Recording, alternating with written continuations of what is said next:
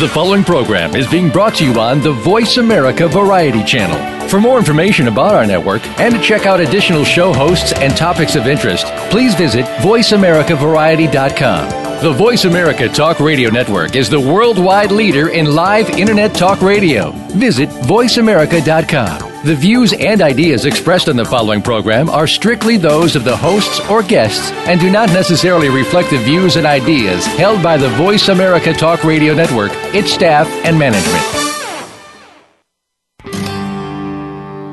Good night. Welcome to the Kathryn Zox Show. This informative and entertaining show will start your mornings off on the right foot. Here's your host, Kathryn Zox, your social worker with the microphone.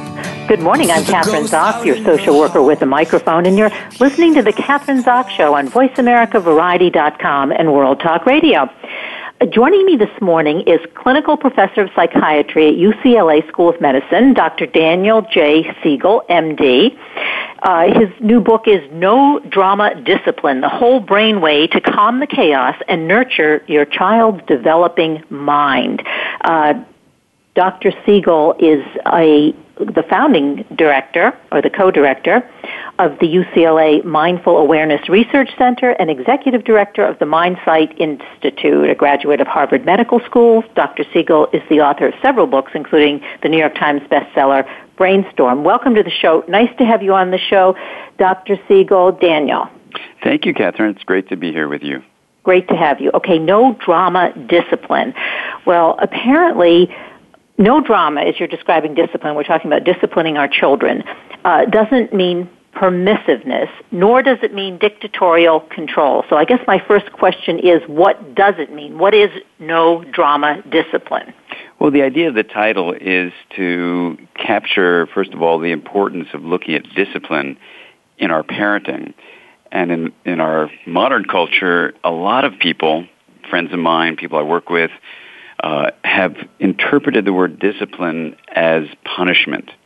And so the word discipline actually means to teach. To be a disciple is to be a student, not a prisoner. And so what Tina Bryson, my co-author, and I wanted to do in this book is to look at discipline and reclaim its original meaning, which is how do we teach? Because teaching is essentially what we do as parents. Uh, and the no drama part means that when you have a strategy based on science that tells you how to offer teaching, then there doesn't have to be the high drama that's so often there when parents are in conflicts with kids of all ages that explode either on the child side or the parent side in a bunch of dramatics that doesn't need to be happening. So the word no drama was to remind us that there is a way of teaching, providing structure, of allowing your child to actually grow and thrive with a strategy to discipline where people don't have to be exploding all the time. Right, Daniel, that sounds difficult, or does it? It sounds like do we have to? I mean, what kind of? I mean, we need to read the book, obviously, but is this a simple process? Does this come easily to parents? And how did we get as parents? And I raised three boys; they're now in their thirties. But how did we get into this kind of either being very dictatorial parents or very permissive and, and lots of drama. Uh, how did, can we start with that? How did that evolve? And, and, is it simple to be able to do this no drama discipline? Or do we have to have a lot of tools, experience, education? Well, I think it's kind of a matter of being um, informed, which is what the book is about, and then given steps, which the book offers, to providing this kind of um, low drama, no drama way of, of teaching your child. So to start with the research, as you're pointing out, Kathryn, there's a whole study of what's called authoritarian parenting, which is where you act like a dictator, versus the other extreme, which is passive, where you just let anything happen. And then there's the middle road, which is authoritative, where you are the authority, so you provide structure, but you also provide connection. So that that set of uh, research shows that children develop best when their parents are authority figures, not dictators, and not just passive and not making any interventions. So that's the science. One example of this that's become kind of heated lately in the uh, social media world is the whole issue of timeouts. So timeouts from a research point of view are well established, supported ways of providing infrequent, supportive times of connecting with your child when inappropriate behavior is happening, and then introducing time of a break from what's going on when inappropriate behavior is happening, and then inviting the child in connection with you to explore what happened. Now, that's how an academic person, a researcher, has stated what timeouts are, and it's been proven to be effective and really useful. However, in actual practice out in the world, the word timeout has come to be used in many families as you're going to be put in solitary confinement, sometimes for extended periods of time, often very frequently, and very often not with connecting to a parent who then invites a child to explore what in the world happened. So the use of timeout, not as researchers and wonderful academic clinicians have explored its incredible usefulness as a way of offering teaching to a child, but actually the way it's been practiced is as a form of punishment. And so what Tina Bryson and I have done is, and we explored this in, in uh, various outlets, is to say let's look at timeouts as they're actually practiced, not as the researchers say they should be done. And let's make sure that instead of it just being a punishment of solitary confinement, which people use the word timeout for, let's call it a taking a break or a time in where you're actually inviting this infrequent time of limited periods of taking a break to then be in connection with the parent where you're actually exploring what happened inside, what the feelings were, what the intentions were, what the thoughts were of the child. And this time in maybe what the originators of the original use of timeout were all about, but the way it's been practiced as punishment, not teaching. So yeah, and I see a lot of young parents using that timeout, but I have two questions related to that. First of all, sometimes the timeout, let's say if it's in one's own home, the kid goes into their room and the timeout is kind of like, it's great, they're in their room, they're doing, you know, they're, they have all this, uh, all their, uh, their, their cell phones, they've got all their, their TV, whatever they have, you know, all their equipment and stuff, and they're having a great time. So it's really not necessarily a punishment. Uh, but and also number two, how does this work? And, and I hear what you're saying. You want to really be able to connect with the, your child about what the issue is and whatever they've done wrong. But what about, and I know with my boys, some of the misbehavior wasn't done at home or in, in a private situation, but it's out in public. I mean, let's say you're at a restaurant or you're, you know, you can be in a public place, you can be in the library, wherever you are with your kid, and then what do you? You can't necessarily talk to them at that time, but they are really misbehaving. Not necessarily a tantrum, but they're, you know, over the top in terms of their behavior. So then what do you do? Okay, well, this is a great example. So, Kathryn, let me ask you to walk through this with me. In the case, let's say you're in a restaurant and your son, how old is he? And you remember of this? How old? We yeah. can just. I mean, with the three, I can give probably, let's say, a, a, a eight-year-old. Okay, so an eight-year-old is talking really loudly or speaking inappropriately to you or to uh, his brother or something like that. And what is it that you would like your eight-year-old to actually learn from what's about to happen with you?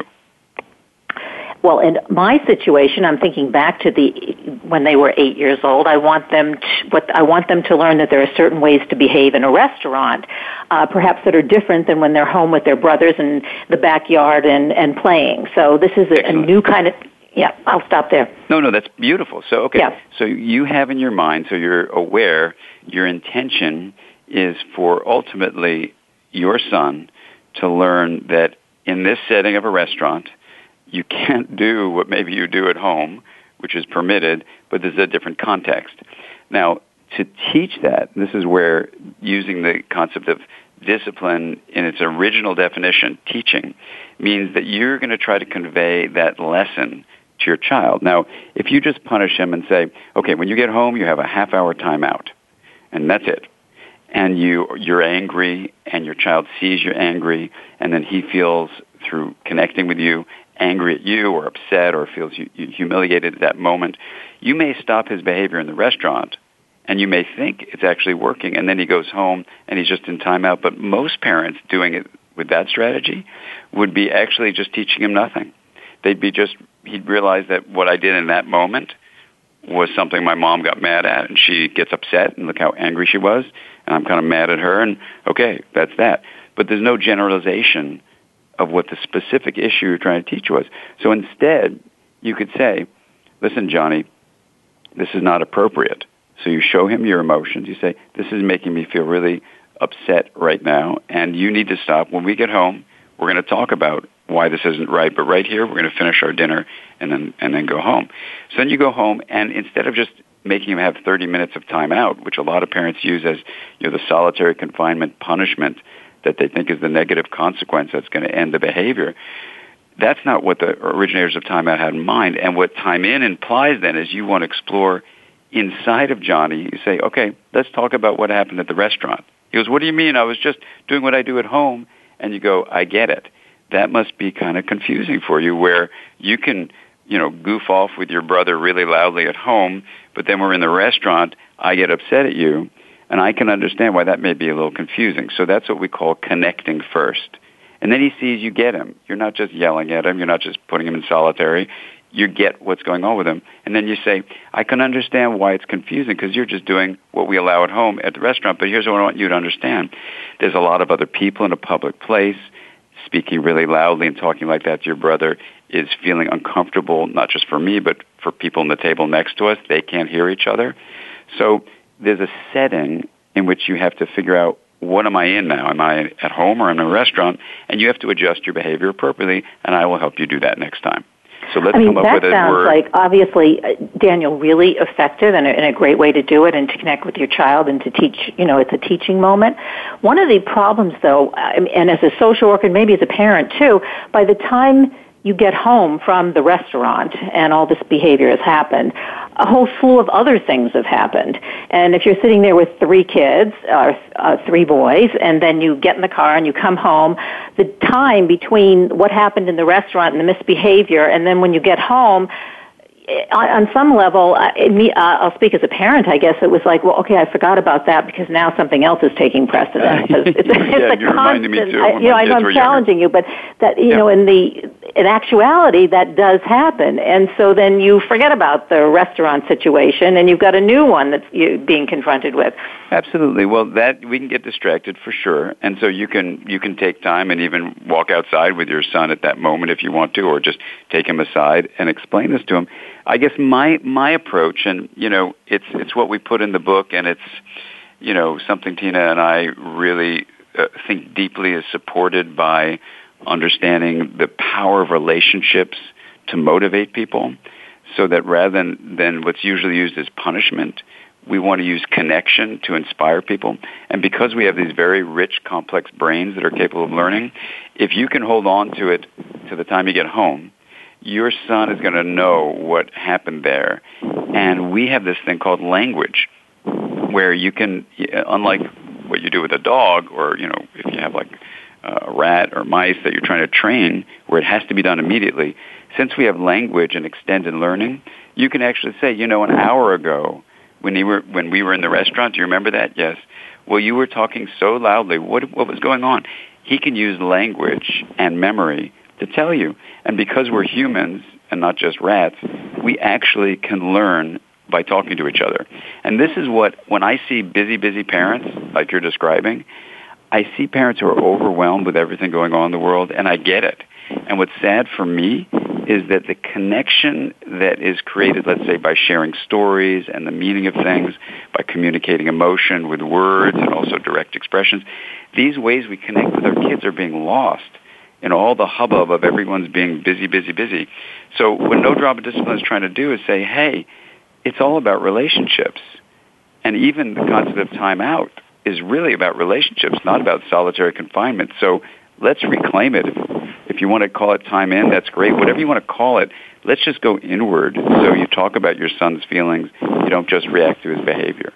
I agree with you, and I think, and I want to go over some of the other myths that you debunk in the book because another one that's kind of related to this. And I think connection, connection, connection is the issue. And I want to ask you what you think actually all this chaos in parenting because parents are so uh, overwhelmed what the consequences are going to be for these kids and families. Maybe that's a question later on, but this other one of the other myths that you talk about that consistency is crucial because you do hear that. I mean, consistency is crucial. However, you're going to discipline your children, you must be consistent. But you say that's not quite true. Yeah, I mean, the idea of consistency for some parents is rigidity. That is, they, rather than thinking about the spirit of the law, if you will, they're thinking about the letter of the law. And it's fascinating because it actually relates to two different parts, and sides of the brain that would prefer the letter of the law in the left and the spirit of the law in the right. So what we're asking parents to consider is that consistency is great when it's with flexibility. Now that may seem like a contradiction, but it's actually not. When you look at the essence of what you're trying to ch- achieve in your teaching, the deeper lesson you're trying to convey, the way you want your child to really learn, is consistent. That is true. That's your true north. That's what you follow. But the different conditions that happen in different settings, like I had one father, I'll give you an example, who, you know, he was really, really busy and I suggested he be the one to read his son a story at night. So he started doing that. Well, his son was so amazed that his father was taking time to be with him that of course he asked for another story. So when it got to the third story, he said, absolutely not. And the son said, how about, you know, half a story? So it was two and a half. And he said, no. I said two and it's two. And the son got really agitated. And I said, well, if you just read him like a one minute half story, this kid is in love with being with you. And you would have, the whole idea of you're teaching him that you're there with him, you're connecting with him. And if you give him half a minute, it's not going to break any rules. He said, I have to be consistent. And I said, no, you got to be, you know, consistent but flexible. And, you know, ultimately he heard that. And their relationship is absolutely beautiful now because he could see sometimes his son just really needs a little more. You know, it's like a hug. You know, you give a 10 second hug, maybe a kid needs a 20 second hug. So you don't say, well, I said I was going to give a 10 second hug. And that's the consistent thing.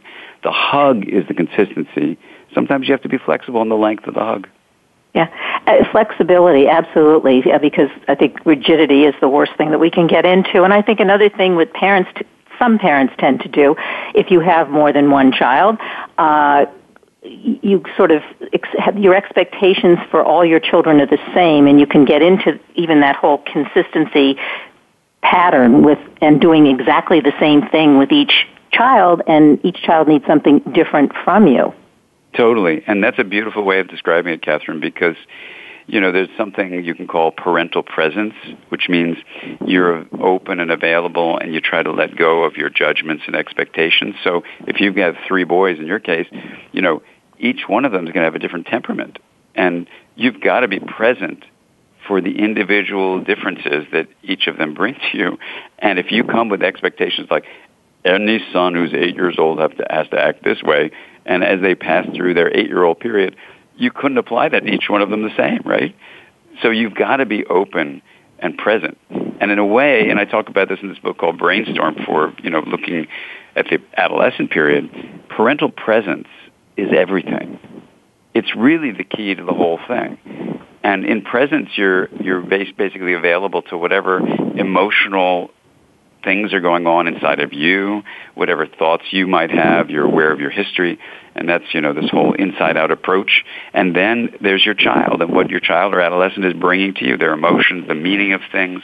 And, you know, this is, it's interesting. This is a kind of parenting that requires a kind of internal uh, resilience. And the good news about this is it's good for you as a parent as well as being great for your kid. Parental presence is everything. And it's not something you can just put in a manual that you would do research on and say, yes, this is exactly how you do it.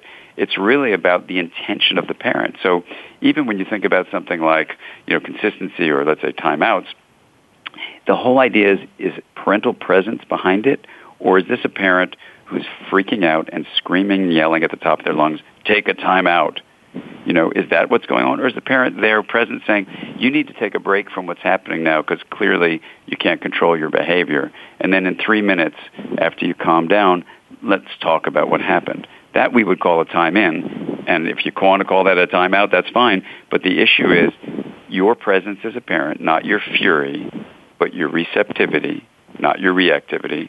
And then from that receptive place, you can do all sorts of things to break uh, the flow of inappropriate behavior, like with taking a time in or you know, taking a break. And then with that break, you then say, let's go back and see what happened there. So I can really understand it.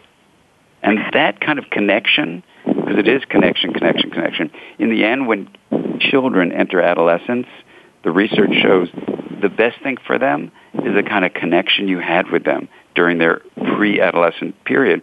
And then they can learn to make new connections with you that change as they go through adolescence. And they make new uh, changes with their friends. So that kind of connection is something that just keeps on giving. It's the gift that keeps on giving. Daniel, and it's Dr. Daniel Siegel, MD, clinical professor of psychiatry at the UCLA School of Medicine. Um, Daniel, but what do you say to these parents who, and, and, and I mean, a lot of, they are not with their, and now I'm talking about just in terms of sheer time, they're not with their children during the day most of the time because both parents are working, they come home, there's very little time to be with their children, uh, they're overwhelmed, uh, they are uh, it's very difficult sometimes for them to even sit down with their child and have a, a conversation even when their child isn't um, misbehaving. How do you convince parents that this parental presence is so important when they have so little time to do it? I mean, and, and the second part of that question, I'm in New York City a lot, and I see many, many of these children are with their nannies. I mean, they're described as nannies. I'm not sure they're real nannies, babysitters who I wheeling the kids around or walking the kids around who have no connection to these kids. So that's all day long, or very little, I should say. Uh, what's the effect on that kind of parenting? You know, Kathryn, you're how many questions did I ask you? Three. What's that? I'm sorry, I didn't hear you. I said, how many questions did I ask you? I'm not sure. Like two and a half. oh, two and a half. Okay. Um, so I was saying, you know, your questions and the way you're describing are bringing tears to my eyes because, you know, this is exactly, you know, exactly the issue of our modern era is that everyone has become, not everyone, but my daughter, I'm hearing my daughter's voice in my head. Don't say everyone. It's not everyone. So, okay. Many people are uh, feeling yeah. overwhelmed and busy, busy, busy there's lots of reasons for it. You asked that before, and so that would be question three embedded in your question. Why is this happening? So let me just start with that. You know, we have more information streaming at us more quickly. Things are changing more quickly. The world is in rapid flux. And everyone's, not everyone, many people are picking that up and it's creating an agitated sense of um, fear and dread and unease um, in addition to just being literally overwhelmed with the sheer amount of stuff, the stuff we're being flooded with is is kind of a, is upsetting and terrifying. And whatever world you're in, if you're just aware of it, um, it's it, it's flooding us in many ways. So it's a very common feeling to be literally internally feeling very reactive instead of receptive. So the brain has these two states, reactive or receptive. Receptive is where presence comes from, and very often we're more in the reactive state of wanting to fight back or flee, or we just want to freeze or even faint and collapse. These ways of being reactive get in the, in the way of being present. Then you add on top of that exactly what you're saying, where people just to, to make it work are really busy and people are overscheduling their kids too. Not to mention the fact that many of us, adults and children that were adolescents, are sleep deprived and that makes us not at the top of our game. So in all these ways, uh, it's a state of reactivity.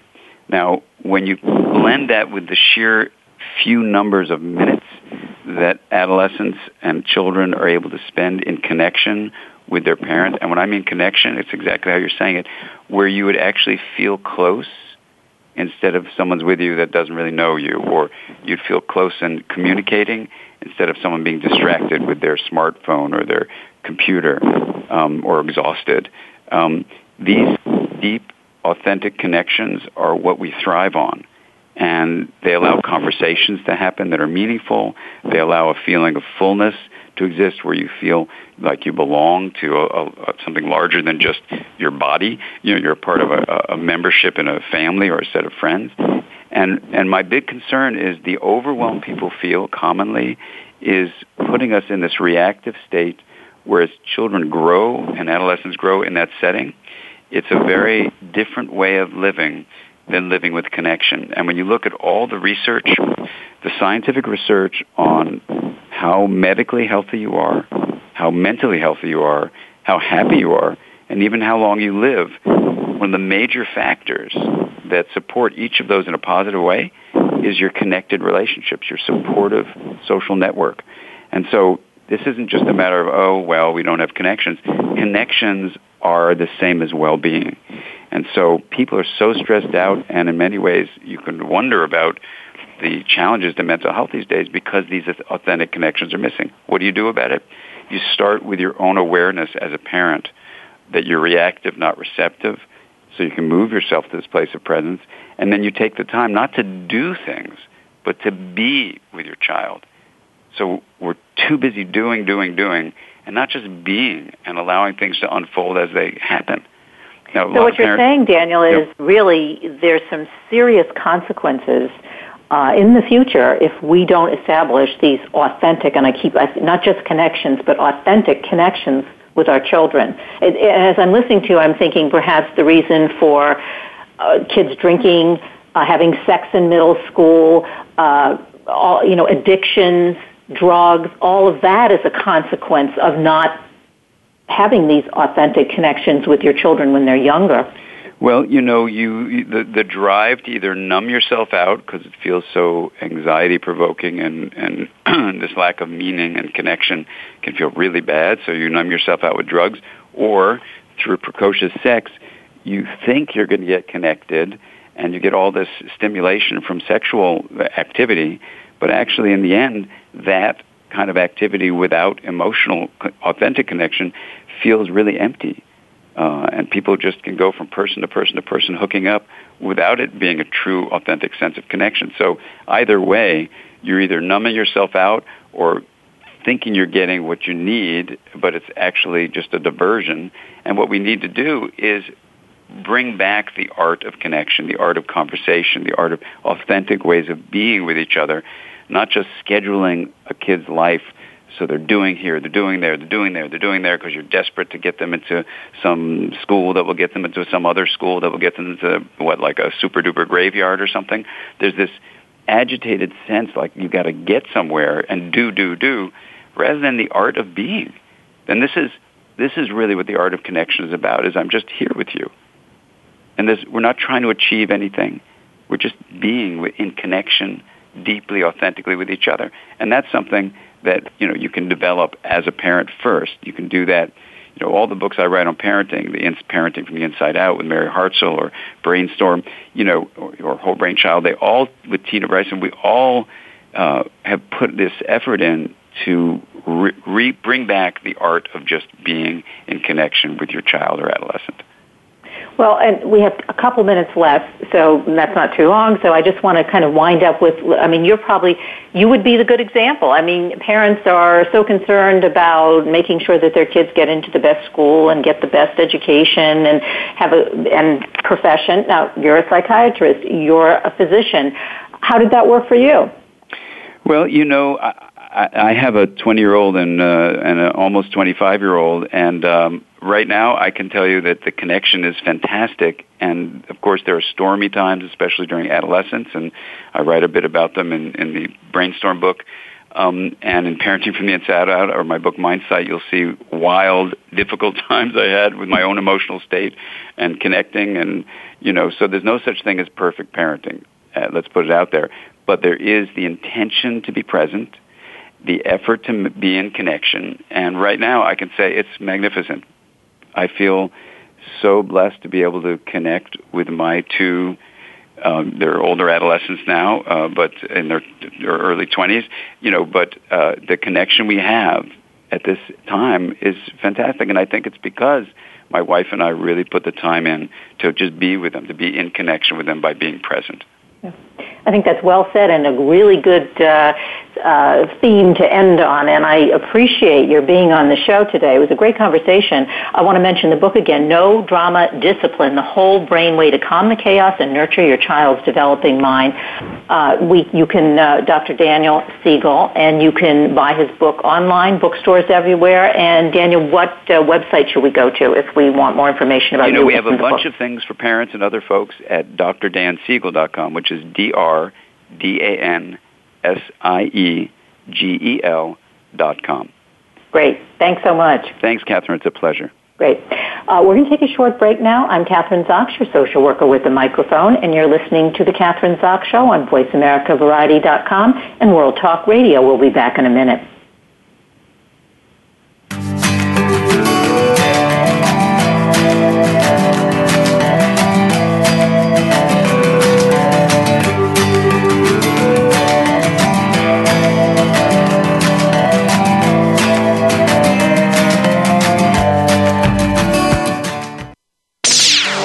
Internet's number one talk station. Number one talk station. VoiceAmerica.com.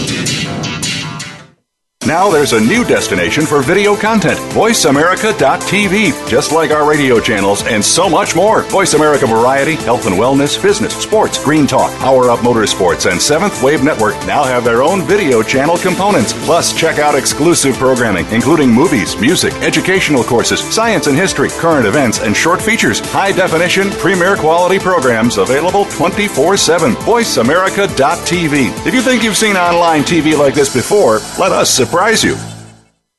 We hear it and read about it every day in the news. Stock prices plunging, home prices receding, and unemployment growing. How can you preserve and increase your wealth in this kind of economy? Tune in to Turning Hard Times into Good Times with host Jay Taylor. Jay will explain the decline of our monetary system and the economy and will give you winning investment ideas and the tools to protect and increase your wealth. Turning Hard Times into Good Times with Jay Taylor can be heard Tuesdays at 2 p.m. Eastern Time, 11 a.m. Pacific Time on the Voice America Business Channel. There are over 140 million products manufactured worldwide. It is impossible to know the ingredients in these products, especially those made overseas. Stan Salat, creator of the HSF mark and the Counterfeit Mark Alliance, is the host of People to People, working together for your safety. Stan believes in our right to know the type and amount of hazardous materials in consumer products and whether they are counterfeit. Find out how you can protect yourself every Tuesday at 2 p.m. Pacific Time, 5 p.m. Eastern on Voice America Variety.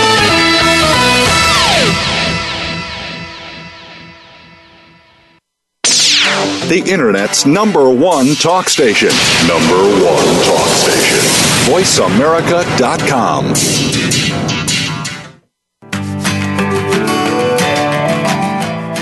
You're listening to The Kathryn Zox Show. If you would like to join our conversation this morning, call now. The toll free number is 866 472 5788. That number again is 866 472 5788.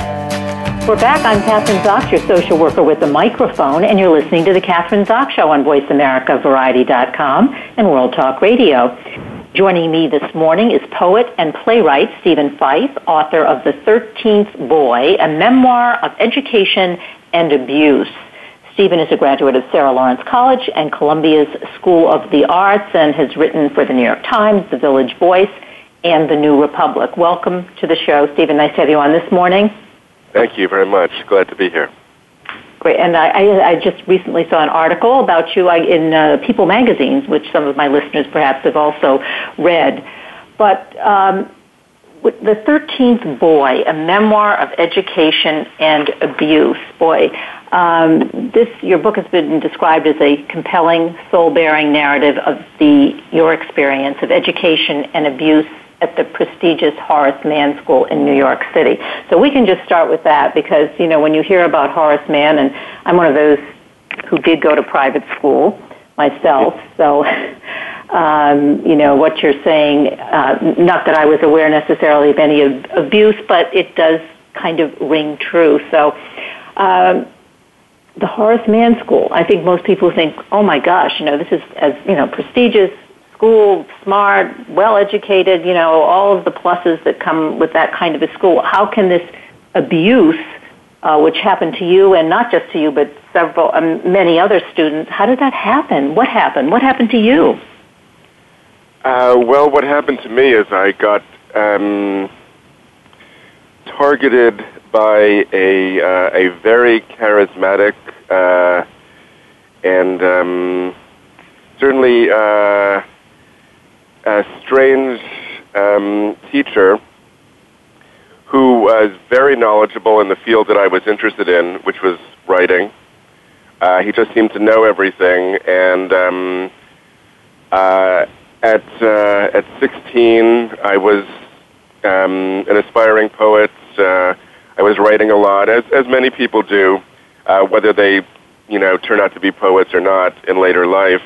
Uh, but in adolescence, that's you know certainly not uncommon to um, you know to be moved to write a lot of poetry, um, and uh, he was very praising and uh, and also, um, you know, very revered by um, by other students who were friends of mine, and uh, and he kind of fostered a competition for his approval, and uh, you know, I won that competition and uh, almost lost my life.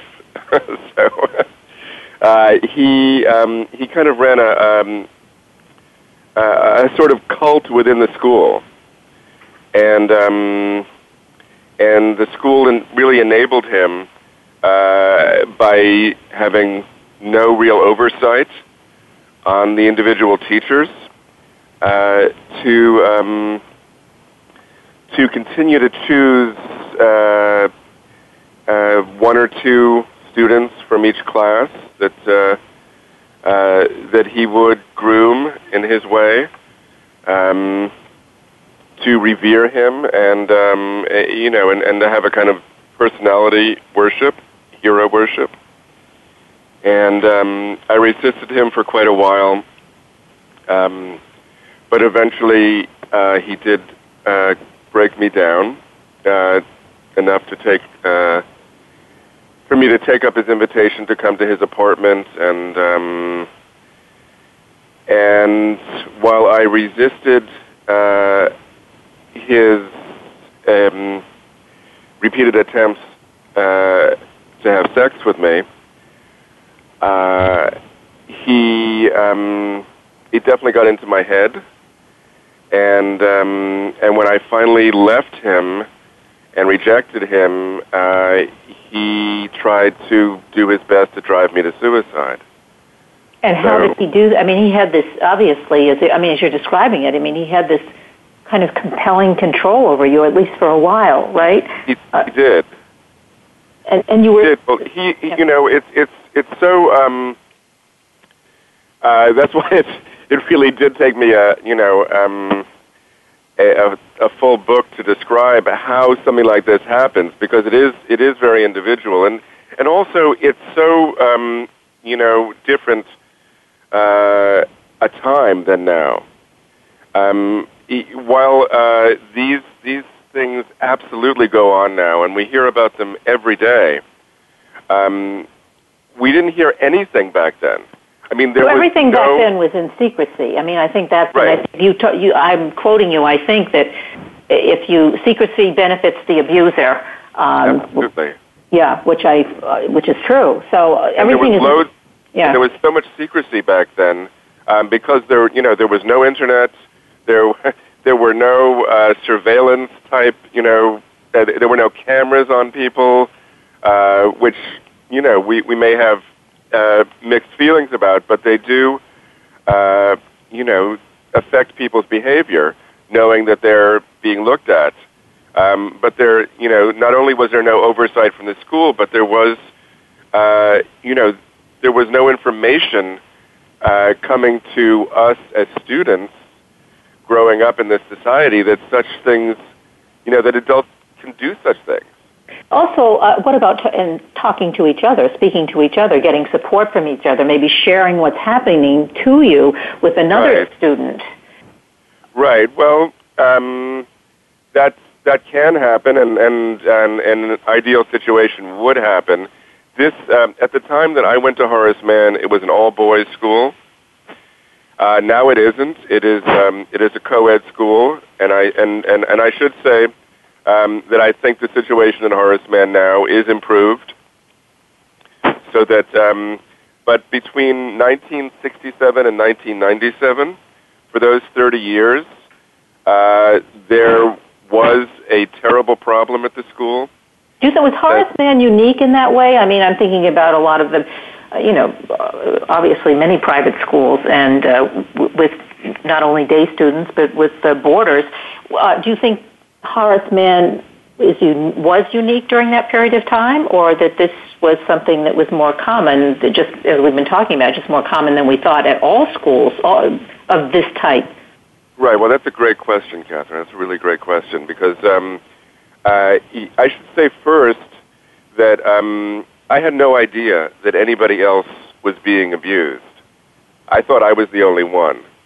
Um, so um, it, it was only when um, Amos Kamil published an article in the New York Times Magazine section in 2012 that uh, I became aware that this was a systemic problem at Horace Mann. That, you know, as it turned out, there were over 15 teachers who were abusing students to some degree or other on the campus. Now, Mr. Berman, Robert Berman, the teacher um, who was abusive to me, uh, was just one of those teachers, um, and he wasn't even the most prolific abuser among those teachers.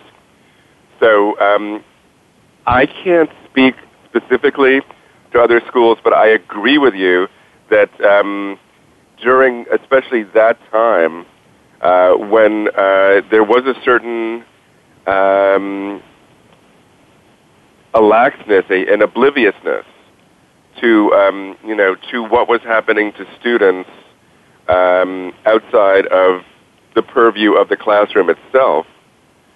Um, that that it was a pretty ideal atmosphere for a predatory teacher to take so advantage you're saying of there was an I mean there was a climate of abuse. That's what I'm hearing you say at Horace you, Mann. You are so right. That is Yeah. exactly what it was. You are so right. It, it just um, it was so shocking to me in 2012 when I I mean because I had come.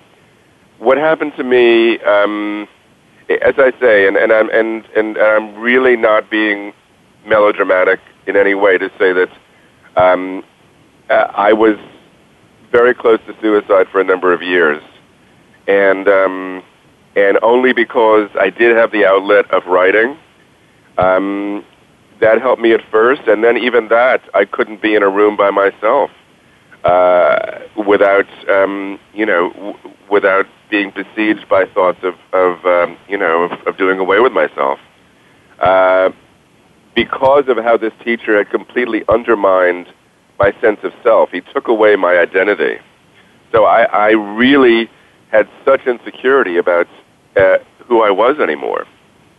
And it was only after years of therapy uh, that I was able to uh, recover my sense of self. And um, and I and when I saw that this is something that that didn't just happen to me, uh, but it happened to uh, a, over over 40 students that we know of. I, I think I think the count actually is 63 at this time of students at Horace Mann who have come forward, and that is only a fraction of the number of students who undoubtedly uh, suffered abuse during that time. And uh, so it's really kind of mind-boggling, I think um, Well, how long this went on and how many students were affected, and and this climate that you spoke about uh, went really unchecked for so long. Right now, I guess fast forward. Let's you know 2014. What Right. you know, what are you, well? It's obviously writing this book. That's the most obvious. But what would you say? How can we? I mean, there are lots of uh, safety valves that we have in place now so that this doesn't happen in the same way that it happened to you and on such a massive, you know, all of these students. But what would Right, you and I- say to, you know, how, like, if you're talking to other students, who, other boarding students and, at uh, boarding schools, for instance, and, and I know that this is has been a I don't know about pattern, but has you know this these this kind of abuse occurs. What would you say to them? How could you help them? What what would they do? What, how could somebody help you when you were 16 years old? Right. Well, the problem of being 16 years old sometimes is that you think you know everything already. Yeah. You really, I really did. At 16, I really felt um, in charge of my life. Um, I, I felt secure in the sense that I, you know, I love to write, and I seem to, you know, really know um, uh, who I was, and uh, and so I didn't feel, you know, the need to um, to have anybody advise me on on the wisdom of my decisions, uh, which were some very bad decisions that I made. But again, um, my decisions were manipulated by somebody who was a master manipulator, and that is that is why it is so important uh, for friends of um, a person who's going through that kind of pattern of abuse uh, to speak up. Um, there's a feeling of not wanting to betray your friend and, and that, well, whatever he or she is doing is his or her own business. Um, but often the person being abused is incapable of stopping the abuse because it is a pattern. Um, if you are manipulated by somebody as uh, deftly as I was by um, uh, by Robert Berman, uh, you really you you think you know what you're doing. I thought I knew what I was doing, but I didn't. I really was um, being lured into uh, a a, uh, a maze that was meant to um, uh, to make me feel helpless and to make me feel like I had to depend completely on this teacher uh, and his opinion of me. And uh, that's that's what's so insidious about it. Yeah, insidious, and I think one of the things to remember, and you're right, 16 year olds know everything, or they think they know everything, and really don't want any advice. But I think one thing, as I'm listening to you, to keep in mind is remember, I mean, the abuser has a lot more experience than you do at this. They are really good at their game. They know what they're doing. They've usually exactly. done it before, and you're really a neophyte. Um, I don't know yeah. how you get, yeah. You really, you really, uh, you know, it, it seems to be a one-to-one relationship that you have. And that's the whole thing about the abuser is it's very personal. They make you feel. Uh, I, I I was not on good terms with my parents at that time. Uh, I have three younger brothers, and um, you know my uh, my mom really had her hands full with raising four boys. Yeah, I'm the oldest of those four boys, and um, and I was really looking uh, for uh, my, my dad.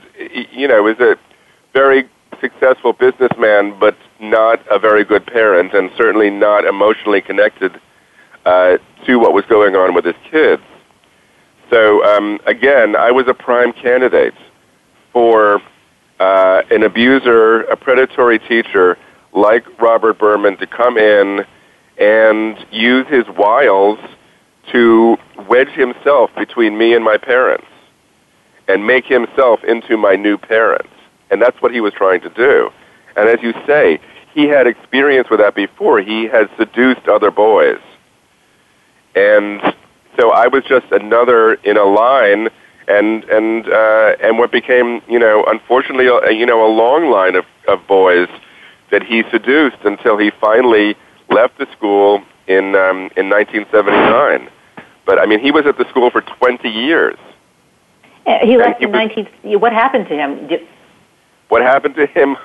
well, um, I would love to say that uh, that that um, something terrible happened to him, but um, unfortunately, um, some of the boys that he seduced uh, were from wealthy families, and uh, he convinced them to buy him a house in upstate New York, uh, where he resides now, uh, in a large mansion.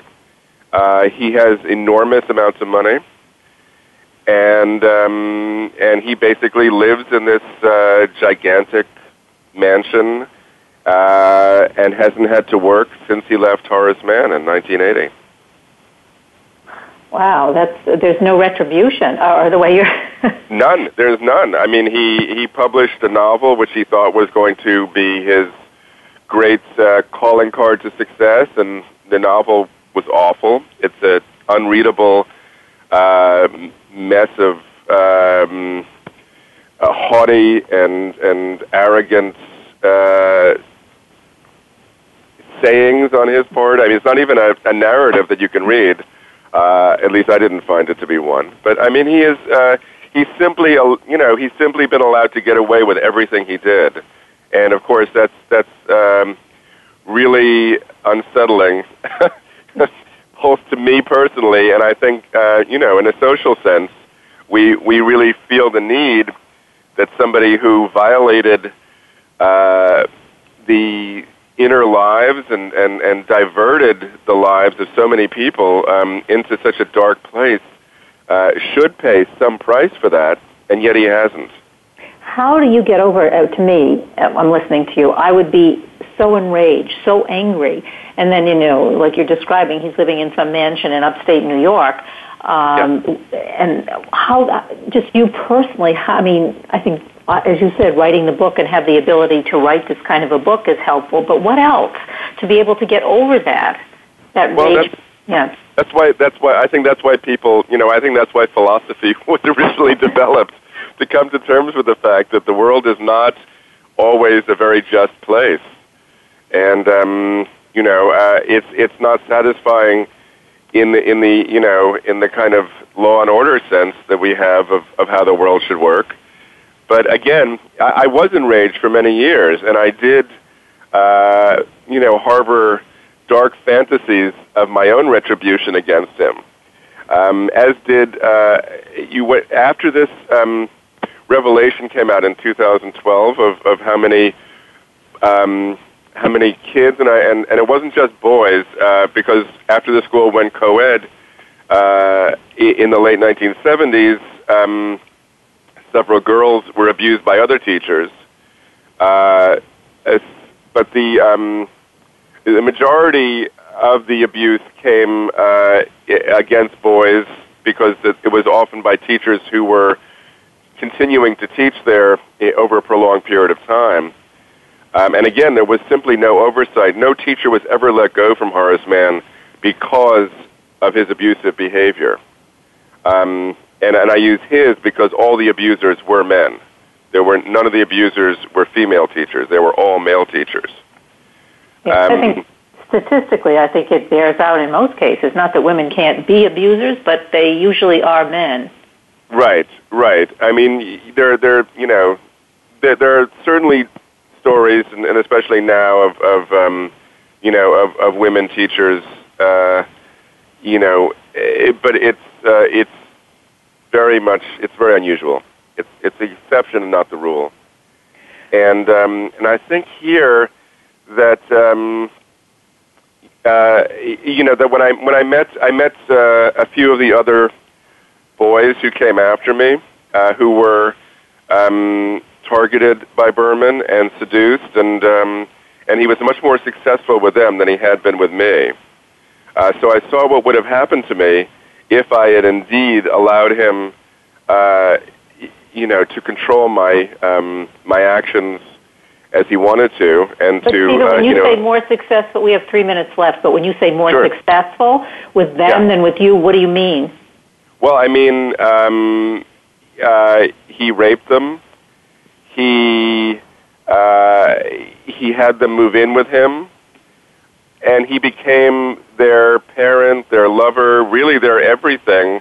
Um, in the case of one boy, he uh, he went to Columbia University, which was near you know Horace Mann, and um, and he lived with Berman, and and and he took all these courses that he hated because Berman told him that's what he should do and it was only in his senior year that he finally came to his senses and he and he left. But he's still um, very damaged and trying to get over what happened to him uh, under you know under Berman's uh, uh, so-called tutelage. So there's something about you. You have a certain. It sounds to me a certain, a very, a certain inner strength. I mean that you were not able to um, get engaged in the same way that they did. I mean, even more horrifically than you did, like just because of who you are. Well, thanks. Yeah, uh, it's partly that, and partly because, uh, quite honestly, um, I, I wasn't a virgin. I had had, uh, I, I, I had had some uh, sexual experience uh, with girls at that time, and um, and it was really because I had done things that I was not really able to emotionally process that he was able to uh, get a hold on me in the first place. But at a certain point, I knew that, you know, that he didn't, I didn't want him for what he wanted me to be. I knew what I wanted him, I wanted him to be the ideal parent, the ideal father, the one I didn't have. But, um, but I did not want to go down the path that he wanted me to go down. So I did know enough to know that. Well, I want to. We've. It's the end of the interview. I could go on. It's a obviously a a uh, fascinating story and something that listeners need to hear and hear more about. The Thirteenth Boy, a memoir of education and abuse. Stephen Fife. Fife. Uh, you can buy it at bookstores everywhere online. Um, can you give us a website to go to as well, Stephen? Sure. Well, it's on Amazon um, yeah, under the title The Thirteenth Boy, and it is on um, the publisher's website, uh, which is um, uh, www.cune, C-U-N-E, press, P-R-E-S-S, dot com. Thank you. Thanks so much for being on the show today. Absolutely, Kathryn. Wonderful talking to you. Wonderful talking to you. We're going to say goodbye. I'm Kathryn Zox, your social worker with the microphone, and you've been listening to the Kathryn Zox Show on VoiceAmericaVariety.com and World Talk Radio. Have a great week. We'll see you next Wednesday. We hope you have enjoyed today's episode of The Kathryn Zox Show. You can listen live every Thursday morning at 7 a.m. Pacific Time on the Voice America channel. Want to know more about Kathryn? Visit her website at www.kathrynzox.com. Be sure to join us next week for more interviews and great conversations with Kathryn Zox.